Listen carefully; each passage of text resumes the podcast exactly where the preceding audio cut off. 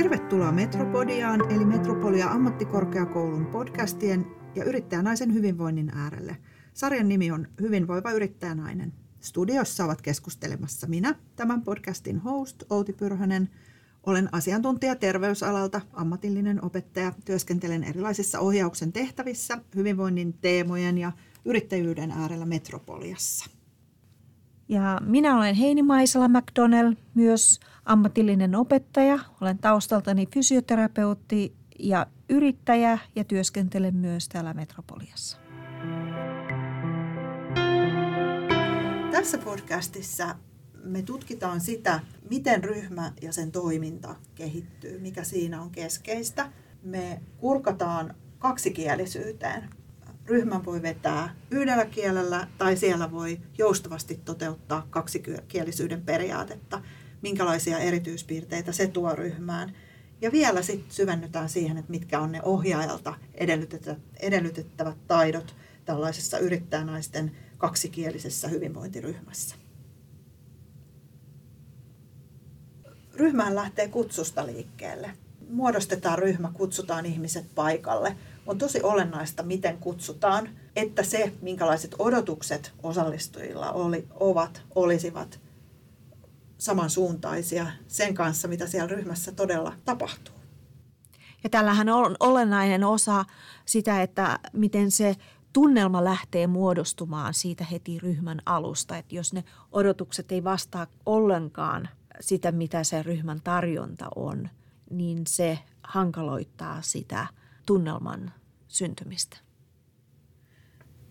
Tämä on minun mielestäni erityisen tärkeää tällaisessa laajan hyvinvointikäsityksen mukaisessa hyvinvointiryhmässä, jossa on mukana sekä omana itsenään ja omien asioiden kanssa, mutta myös sen yrityksen ja yrittäjyyden näkökulmasta, että on tietoinen siitä, että, että se ryhmä on jakamista ja, ja pysähtymistä. Toki myös siitä, että kaikkea ei tarvitse jakaa eikä missään nimessä ole, ole hyväkään jakaa, mutta että joissain määrin se yhdessä oleminen tämän kaltaisessa ryhmässä tarkoittaa sitä, että aidosti tullaan tutuiksi. Ja nimenomaan, että tämä on vuorovaikutteista, kuunnellaan, avaudutaan, vaihdetaan mielipiteitä, eikä niin, että tullaan tavallaan hyvinvointiluennoille. Ja ohjaajina myös on tärkeää ottaa tämä hyvinvoinnin käsite laajasti, että mitä kaikkea siihen kuuluu. Siihen kuuluu se henkinen, henkinen ja fyysinen ja sosiaalinen hyvinvointi, mutta myös, myös sitten tämä liiketoiminnan hyvinvointi. Ja siihen täytyy, tähän koko skaalaan täytyy tavallaan olla valmistautunut. Ja me huomattiin näiden ryhmien ohjauksessa, että se sisältö vaihtui ja se tarve tässä – mihin hyvinvoinnin skaalalla keskityttiin, niin se vaihtui, vaihtui eri ryhmien välillä. Se painopiste ainakin. Toki samoja elementtejä oli, mutta painopiste ehkä oli eri paikoissa. Kyllä, että tarkkana korvana ohjaajana, että mitä ne tarpeet aidosti on. Ja myös ajattelen, että tarkkana sen suhteen, että me ollaan erilaisia, erilaisilla valmiuksilla ja erilaisista lähtökohdista – osallistujana tällaisessa ryhmässä. Ja se tarkoittaa kyllä sitä, että, että meillä on niin kuin erilaiset valmiudet ja halu antaa itsestämme siihen jotakin. Että ohjaajana on hyvä tunnistaa, minkälaisia rajoja ne osallistujat haluaa omalta osaltaan siinä ryhmässä pitää ja toisaalta auttaa jotenkin kertomaan sellaisissa kohdissa sopivalla tavalla omista ajatuksista – että se on kuitenkin hyödyllistä, se mukana oleminen. Eli tässä ehkä haluan tuoda esille sitä, että kun vetäjänä on hyvin tärkeää olla sellaiset taidot, että pystyy huomioimaan sen, että meillä kaikilla osallistujilla on hyvin erilaisia kokemuksia elämästä ja yrittäjyydestä ja olla valmis kannattelemaan ja kohtaamaan ja tarvittaessa rajaamaan, minkä voi jättää tämän ryhmän ulkopuolelle. Ja meillähän oli tässä erityispiirteinä erityisesti kahdessa ryhmässä, että me toimittiin kaksikielisesti, eli oli myös ihmisiä eri kulttuuritaustoilta. Eli sekin on hyvä ottaa huomioon rikkautena ja ihmisten, ja tämä ei liity mihinkään, että mistä maasta on tai mistä kulttuurista niinkään, vaan siihen, että me ollaan erilaisia. Yhtä lailla meillä on, on täällä eroavaisuuksia. Se riippuu ihmisen iästä ja kokemustaustasta. Niin me jokainen tullaan niin kuin eri lähtökohdista ja ollaan sillä avoimia, kunnioittavia ja se on rikkaus. Ja toisaalta niin, että, että se mikä meille on tosi tavallista ja arkista, niin voi olla jollekin tässä meidän ryhmässä olleelle ja tämmöisessä kaksikielisessä ryhmässä olevalle, niin voi olla erilaista ja paljon sen oman kokemusmaailman ulkopuolelta. Eli myös huomioida sen, että ihan aidosti me saatetaan olla oikeasti joissain asioissa hyvin erilaisista kokemusmaailmoista kotoisin. Voisiko näin sanoa? Joo. Ja tässä ähm, meidän kaksikielisissä ryhmissä, niin tämähän on tullut tämä tarve luoda verkostoja suomalaisten naisyrittäjien kanssa.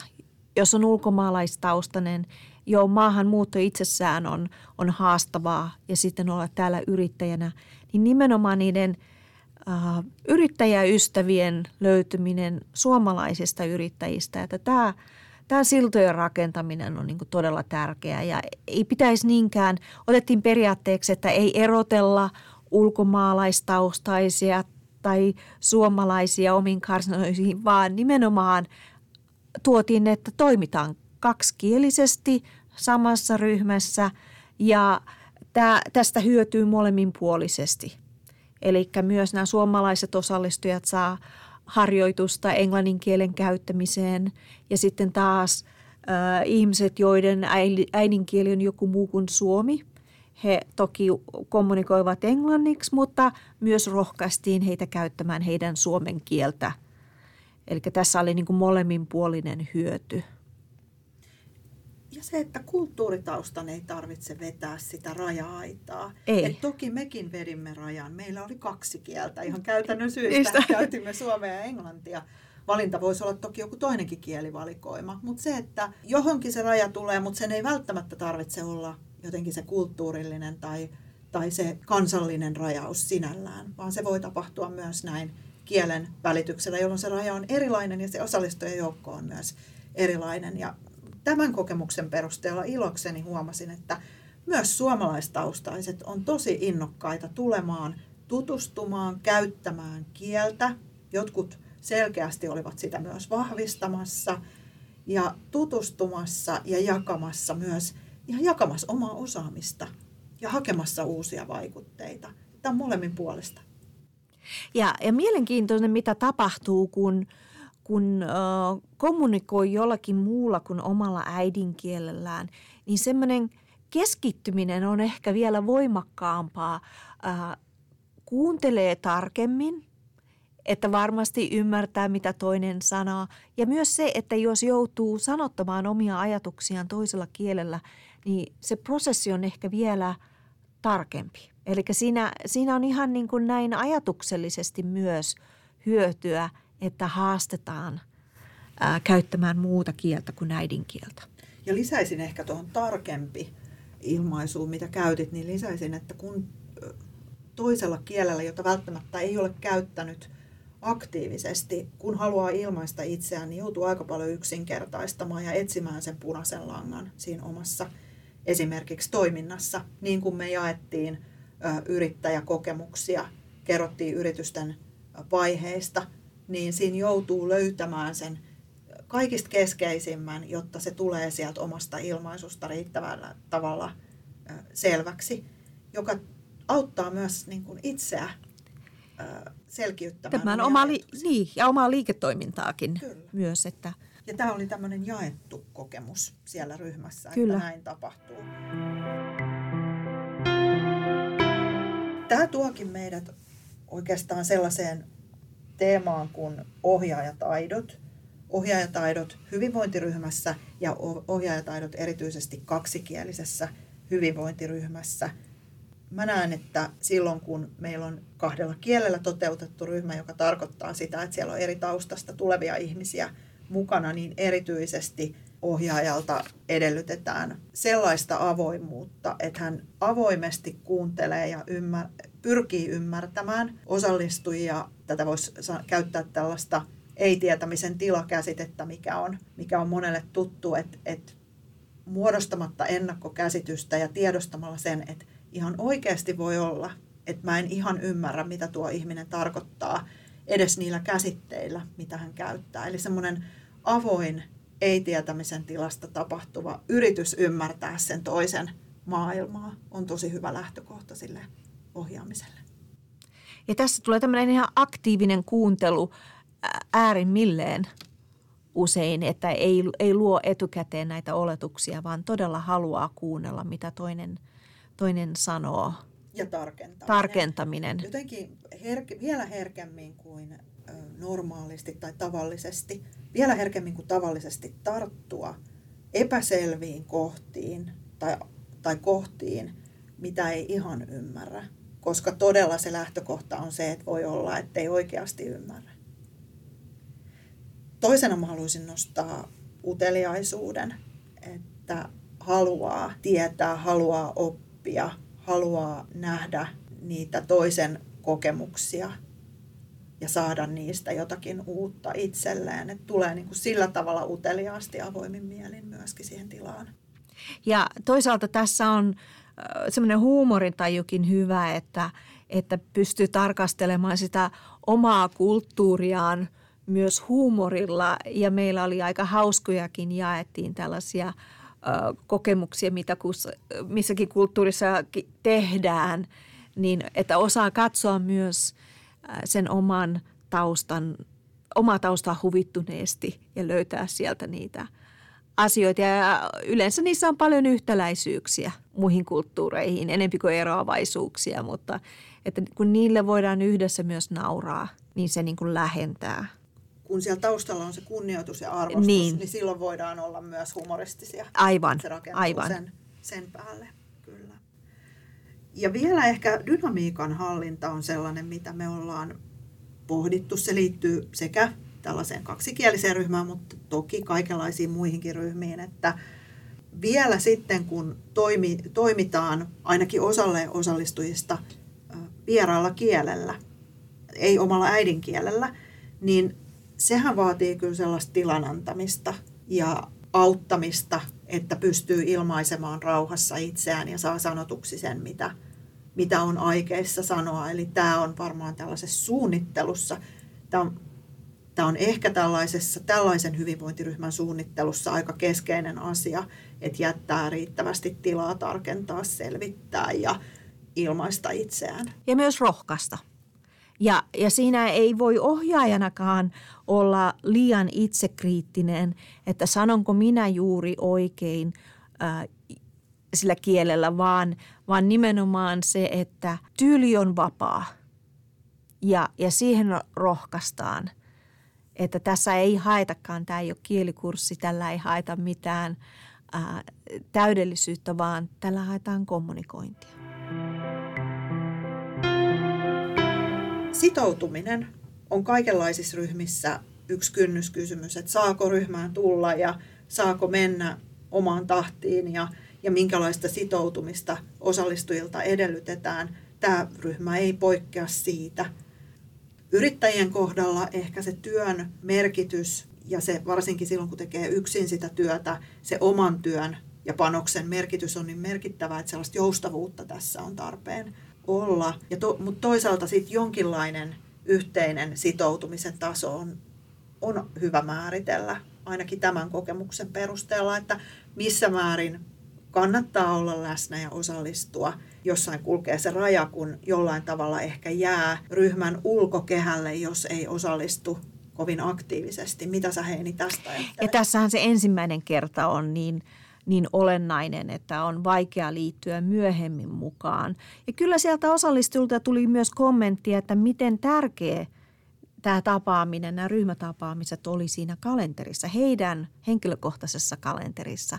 Eli he antoi sille arvoa. Eli se tuli niin kuin ensin. Ja tässähän me luotiin tämän ryhmän lisäksi myös tämmöinen kommunikaatiokanava, jossa pystyttiin vaihtamaan viestejä ja se tavallaan näitä ryhmätapaamisten välillä myös ää, tapahtui viestintää, ei vain tiedottamista meiltä ohjaajilta, vaan myös vinkkejä, kuvia, linkkejä. Ja toivottavasti tämä on myös semmoinen, joka jää elämään tämän ryhmän päättymisen jälkeen. Se on sitä vapaa-ajalla kytkeytymistä toisiin, Joo. joka voi taas edesauttaa sitä, että se ryhmä saattaisi jatkaa toimintaansa jollain tavalla sen jälkeen, kun se varsinainen fasilitoitu osuus on ohi. Sitä ryhmän vetämistä tai fasilitointia kyllä kaivattiin ja se koettiin tosi tärkeäksi, että sellainen vetäjä on olemassa, mutta samanaikaisesti itse koen, että ohjaajan merkitys parhaimmillaan vähenee sen ryhmän muodostuessa ja vakiintuessa. Et alkuvaiheessa silloin suurempi merkitys, että luodaan sitä yhteistä turvaa, luottamusta ja sitä rituaalia niihin tapaamisiin. Mutta mitä pidemmälle mennään, niin ainakin näiden ryhmien perusteella se ryhmä alkaa kannatella itse itseään. Ja ohjaajana on hyvä huomata myös vetäytyä siinä vaiheessa Aivan. ja antaa se tila, jonka se ryhmä alkaa itse ottaa. Antaa se tila ja vastuu. Ja rituaaleista kun mainitsit, niin mehän aloitimme nämä tapaamiset aina yhteisellä teehetkellä. Eli se oli semmoinen merkki rauhoittumisesta, kuulumisten vaihtamisesta ja se aina niin kuin aloitti jotenkin sen ryhmätilanteen tunnelman. Ja siitä niin kuin lähdettiin vähitellen sen tapaamiseen teemoihin tai mikä se sitten olikaan, sparraus tai, tai muut. Että se oli semmoinen tuttu, sama rituaali, jolla aloitettiin. Ja tässä tämä, tämä ohjaajien roolin väheneminen näkyy myös loppua kohden. Eli he osallistuvat jo siihen ää, tavallaan siihen ehkä tarjoamisiin tai, tai tähän niin kuin, tämän hetken, aloitushetken luomiseen.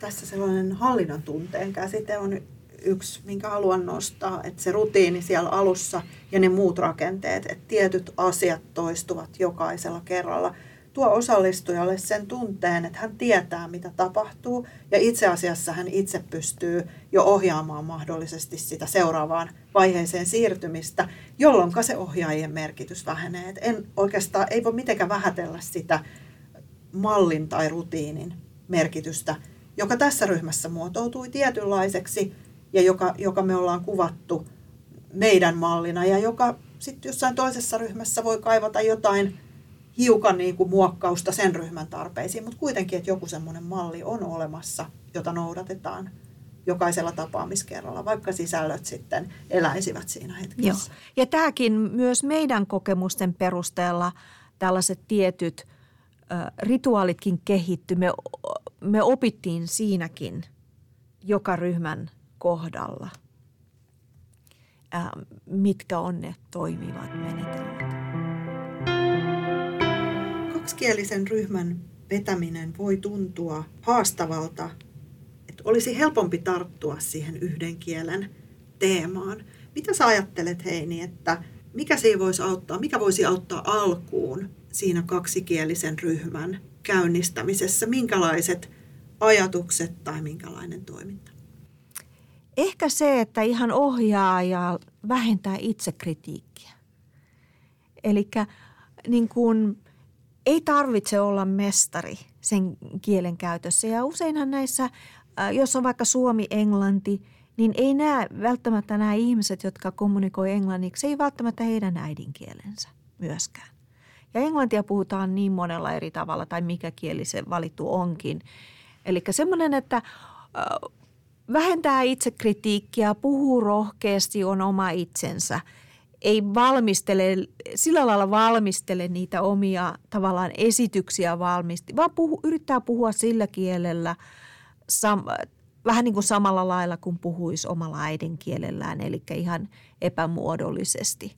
Ehkä se on se ensimmäinen, että usein tulee meille suomalaisille tyypillinen korkea standardivaatimus, jota me asetetaan itsellemme – Eli ehkä se, että kaikki käy, ollaan avoimia, kuunnellaan, miten kukin puhuu ja kertoo.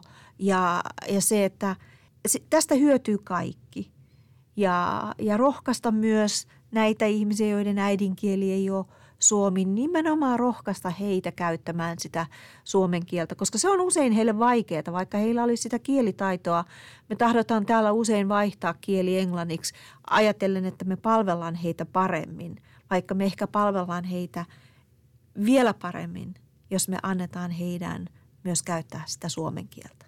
Eli nimenomaan se kaksikielinen kärki edellä, ei se, että olen menossa puhumaan vierasta kieltä, vaan itse asiassa olen menossa käyttämään molempia, koska molemmissa on puolensa ja, ja molemmat palkitsevat ja, ja ovat tärkeitä jostakin.